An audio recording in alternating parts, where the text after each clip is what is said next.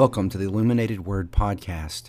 Each day we'll look at a text from the weekly readings from the Westgate Church Bulletin. We will look at background material and also application of the text. So once again, welcome to the Illuminated Word podcast. Our reading today comes from John chapter nineteen, verses sixteen through twenty-seven.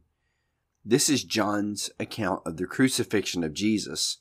This entire week we're going to investigate the last day of the Lord, his crucifixion, from different lenses, from different gospels, from Old Testament perspectives. And then Sunday at Westgate, our sermon will focus on the cross of Jesus Christ. This is the very central event to our faith. If you said, okay, what is the central historical event on which all history turns, one would have to say the crucifixion of Jesus Christ stands in the heart of history. So I want to read to you at this time from the Gospel of John. Realize Jesus has already been arrested. He has been scourged. He has been mocked. And now he's being led away to be crucified. I'll start with verse sixteen and go through verse twenty-seven. So he delivered him over to them to be crucified. So they took Jesus, and he went on, bearing his own cross, to the place called the place of the skull, which in Aramaic is called Golgotha. There they crucified him, and with two others, one on either side, and Jesus between them. Pilate also wrote an inscription and put it on the cross. It read, Jesus of Nazareth, the King of the Jews. Many of the Jews read this inscription, for the place where Jesus was crucified was near the city, and it was written in Aramaic, in Latin, and in Greek. So the chief priests of the Jews said to Pilate, do not write the King of the Jews, but rather this man said, I am King of the Jews. Pilate answered, what I have written, I have written. When the soldiers had crucified Jesus, they took his garments and divided them into four parts, one part for each soldier, also his tunic. But the tunic was seamless, woven in one piece from top to bottom. So they said to one another, let us not tear it, but cast lots for it to see whose it shall be. This was to fulfill Scripture, which says, they divided my garments among them, and for my clothing they cast lots. So the soldiers did these things. But standing by the cross of Jesus were, were his mother and his mother's sister, Mary the wife of Clopas, and Mary Magdalene. When Jesus saw his mother and the disciples whom he loved standing nearby, he said to his mother, woman, behold your son. Then he said to the disciple, behold your mother. And from that hour the disciple took her to his own home. There's so much to talk about here as we go back and think about this account of the crucifixion. We know that Roman crucifixion was a very gruesome thing. It was not talked about in polite company. Cicero talks about the horrors of the cross. Crucifixion was only reserved for criminals or political opponents. A person that had Roman citizenship could not be crucified. So when you think of crucifixion, you think of Spartacus and the slave revolt, where they lined crosses along the Appian Way near Rome. So crucifixion would be used for those that were taking part of insurrection or were just common thieves and criminals. If you were a Roman citizen, you would be beheaded. That was considered to be a more humane way to die. Thus, many believe that's how the Apostle Paul was executed, was he was beheaded because he was a Roman citizen. This is a horrific way to die. And it's interesting the simplicity with which the Bible speaks of this. It doesn't give us a lot of detail. It just says Pilate delivered him over to be crucified. Now, from history, we know what this would entail. So the victim would carry the cross to the place of execution. Typically, they would put these in a very public place, maybe a high place where everyone could see the victims. They'd be stripped of their clothing. It was very humiliating how they would die. Sometimes it would take days for people to die.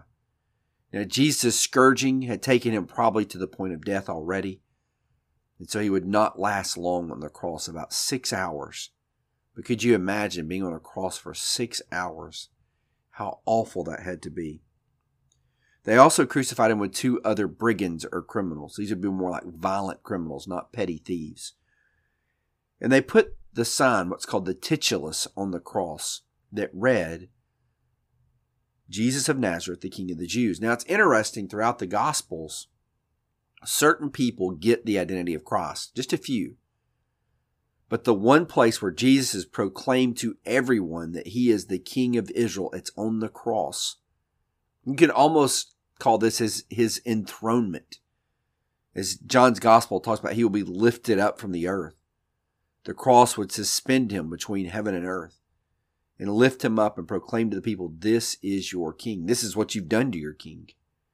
The Jewish authorities did not like the sign at all. They wanted Pilate to change it and say, no, why don't you put on the sign that he claimed to be the king of the Jews? And Pilate said, I'm not going to do that.